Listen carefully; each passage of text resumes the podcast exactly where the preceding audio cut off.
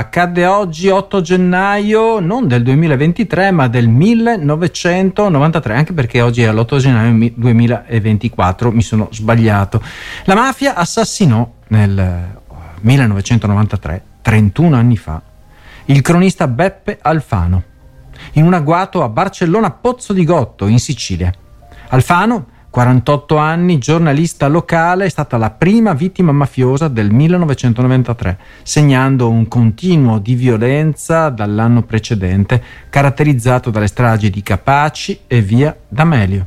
Nato a Barcellona Pozzo di Gotto, Alfano combinò eh, gli studi universitari a Messina con due passioni, la politica e il giornalismo.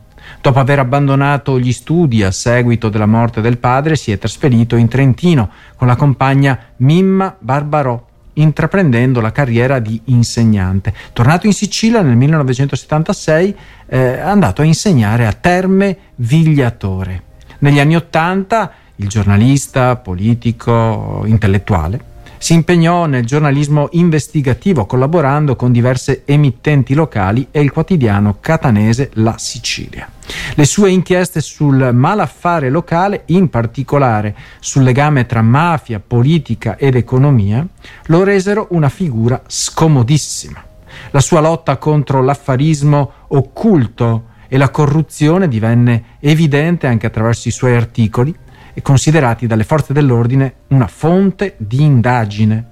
Però la sua conoscenza approfondita degli intrecci tra criminalità, politica ed economia fece emergere anche dei nemici, come sempre, che tentarono di intimidirlo. Nonostante le minacce, Alfano rivelò alla famiglia di essere consapevole della sua fine imminente. Che figura eh, Beppe Alfano, emersa dal contesto locale eh, grazie anche successivamente alla sua morte alla, all'opera di sua figlia Sonia Alfano, attiva nella politica e nella lotta per i diritti delle vittime della mafia. Nel 2014 nuove rivelazioni del pentito Carmelo D'Amico riaprirono il caso di suo padre, gettando luce su intrigati dettagli del suo assassinio eh, 31 anni fa sembra adesso. Eccoci, eccoci, non ci siamo dimenticati che gli angeli esistono e sono in carne ed ossa. A Natale una ragazza nigeriana, Mariam, e suo figlio di 4 anni sono respinti al confine francese.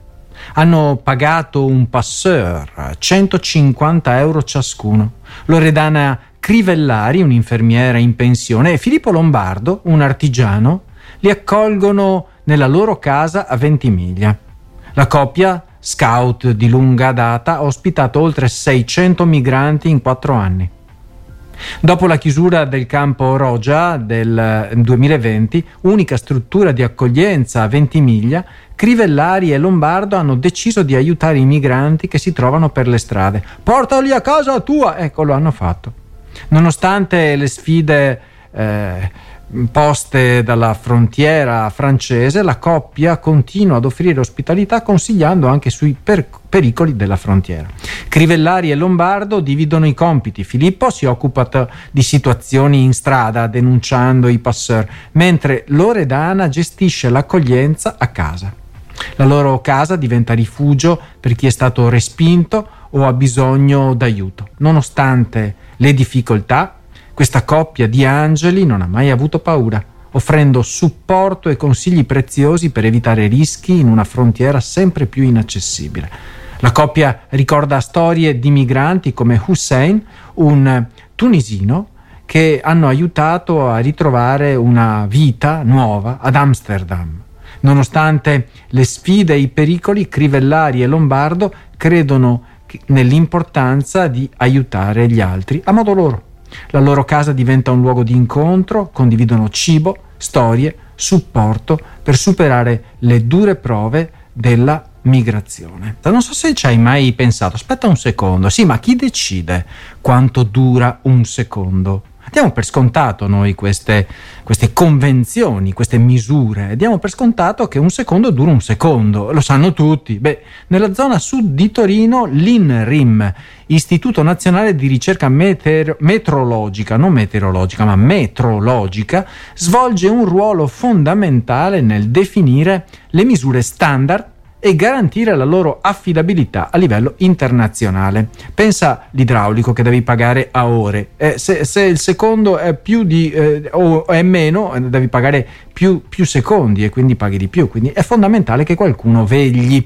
Creato nel 2006, dalla, non il, l'idraulico, eh, ma l'INRIM, dalla fusione di due enti storici torinesi, l'Istituto Elettrotecnico Galileo Ferraris e l'Istituto di Metrologia Colonnetti, l'INRIM opera in 18 edifici con circa 300 persone, metà delle quali sono ricercatori. Tutta sta gente eh, L'istituto si occupa della realizzazione, custodia e sviluppo dei campioni di riferimento nazionali per le sette unità di base metro, chilogrammo, secondo, ampere, Kelvin, mole e candela. L'INRIM ospita tra gli altri un orologio atomico al cesio che rappresenta il campione nazionale per il secondo, contribuendo al tempo atomico internazionale. In un altro edificio il campione del metro è conservato a 10 metri sottoterra. Eh, per calcolare i 10 metri si è utilizzato il campione del metro, eh, a una temperatura costante di 20 gradi, non 20 metri ma 20 gradi. L'istituto svolge un ruolo cruciale nella metrologia applicata a settori diversi, dall'ambiente all'energia, dalla salute alla tecnologia. Un esempio? L'INRI ha validato la temperatura più alta mai registrata in Europa e svolge un ruolo chiave nella valutazione del cambiamento climatico. La struttura partecipa anche a progetti spaziali per le agenzie spaziali italiana ed europea. Aspetta un secondo che lo chiedo a INRIM. Ora eh, andiamo sul difficile perché c'è una denuncia di Save the Children. Qualcuno potrebbe già subito telefonare alla redazione dicendo: Ma voi allora, ma gli altri. No, io eh, mi limito a, a partecipare emotivamente a questo contenuto. Erano le settimane dei bombardamenti israeliani più intensi su Gaza City, fine ottobre. Un cielo di fuoco che ha lasciato migliaia di morti sul terreno. Migliaia. Fatima viveva nella capitale di Gaza con la sua famiglia, si è miracolosamente salvata, ma all'ospedale ha dovuto fare i conti con la tragedia di quel privilegio. Ha 16 anni e non potrà più camminare, ha perso entrambe le gambe. Anche Dina era sopravvissuta, 13 anni. Di Khan Junis è rimasta ferita a metà dicembre quando la sua casa è stata completamente distrutta da un raid aereo. I suoi genitori e i due fratelli non ce l'hanno fatta. A Dina hanno dovuto amputare la gamba destra. La sua storia, raccolta dai volontari dell'UNICEF, ha fatto il giro del mondo. Dina non aveva perso l'entusiasmo, voglio fare l'avvocato da grande e difendere i diritti dei bambini, raccontava.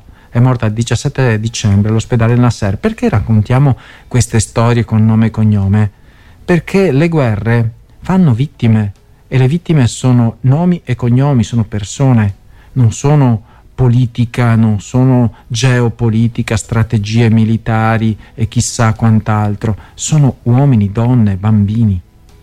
La guerra a Gaza travolge le vite dei bambini, almeno 6.000 morti sotto le bombe, 6.000, dice il governo della striscia controllato da Hamas.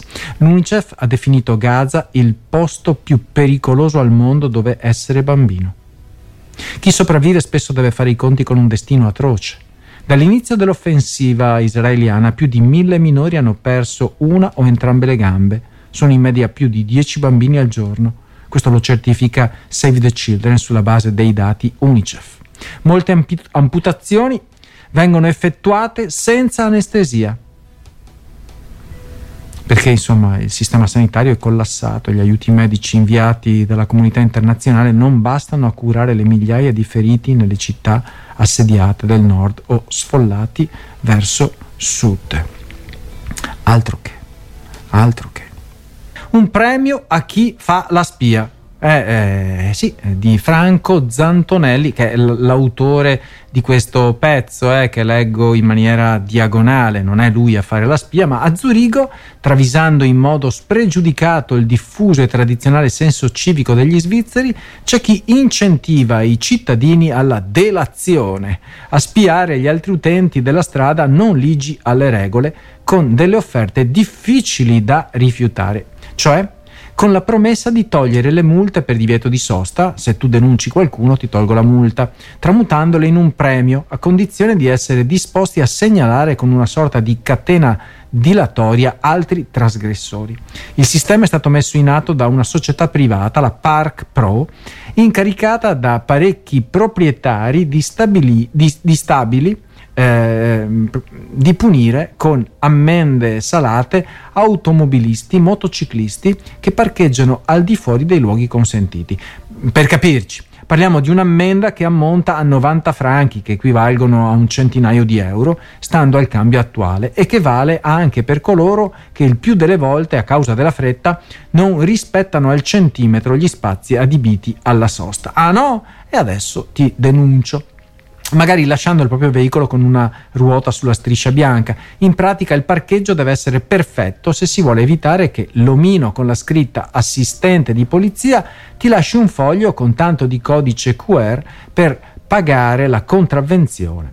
Eh, ma veniamo alla delazione. Come scrive il quindicinale Beo, Beo Beo Butcher, eh? sì sì, proprio così, è stata rivelata da un motociclista di cui viene omesso il nome per ragione di privacy. Come racconta lui stesso, una mattina, dopo un viaggio, rientra a casa stanco con la sua due ruote e non vedendo l'ora di mettersi a letto, la parcheggia dove capita e non si dà per nulla la pena di cercare un parcheggio regolamentare. Così la lascia in divieto di sosta davanti allo stabile in cui vive. L'uomo però non è il corrente del guaio in cui si sta cacciando, non sapendo che la società Park Pro ha ottenuto l'appalto per monitorare l'andirivieni di quella strada con delle telecamere. Fatto sta che quando ancora non ha smaltito la stanchezza sente suonare il campanello e si ritrova due funzionari della Park Pro alla porta che lo invitano a spostare la moto cosa che lui si precipita a fare, ma scoprirà non molto tempo dopo che la questione è lungi dall'essere terminata. Passano poche settimane e il motociclista trasgressore riceve la multa di 90 franchi, cui decide di fare opposizione. A quel punto gli arriva una proposta tanto curiosa quanto sconveniente. Ti togliamo la contravvenzione, anzi ti diamo 10 franchi se ogni qualvolta noti un veicolo in divieto di sosta ci mandi la foto, chissà chi aveva guadagnato con la sua moto. E chiedere al cielo chi eh, vuole avere figli nel 2024, beh lascia perdere che non hai l'età, lascia perdere che n- non hai la materia prima, insomma, però ecco, mh, avere figli nel 2024? No, grazie, risponde la maggioranza di chi ha l'età per farli. Risponde di no perché non è interessata, non li vuole, perché riprodursi, non solo in quest'anno tutto nuovo e bisestile, è una scelta sempre meno popolare. Claudia De Lillo eh, riflette con un articolo su questa tematica. Se il 51% degli italiani tra i 20 e i 40 anni non contempla la genitorialità, quasi un terzo invece coltiverebbe il desiderio di un bambino, ma sa già da ora che non ce la farà, non arriverà. Il 28%, cioè chi, chi lo può fare, no, non lo fa insomma. Il 28% del campione vede pertanto i propri sogni frustrati in partenza, ancora prima di provare a realizzarli. La fotografia dell'ufficio Studi Coop sull'anno che verrà racconta un paese disilluso che sul fronte della natalità non appare sensibile assolutamente alle sirene della politica impegnata a tempo pieno a decantare le virtù della fecondità. Fate figli, fate figli. Non viviamo in un'epoca felice. Due guerre non lontano da noi, la crisi climatica globale visibile dalle nostre finestre, un costo della vita inabbordabile per i più, non sono un terreno che invoglia certo alla semina eh, in tutti i sensi. Tuttavia siamo sicuri che quel 51% che dichiara figli, no grazie, cambierebbe idea e inaugurerebbe la stagione dell'accoppiamento, secondo Claudia De Lillo, eh, se improvvisamente su di noi arrivassero la pace, l'energia pulita e il miracolo economico. Sarà proprio così? si chiede la giornalista. Osservando la serie storica dal 1900 a oggi, il tasso di fecondità in Italia è passato da 4,5 bambini per donna a 1,2 con flessioni più marcate durante i conflitti mondiali, effimeri recuperi nel dopoguerra e, e scarse deviazioni da una linea inesorabilmente all'ingiù.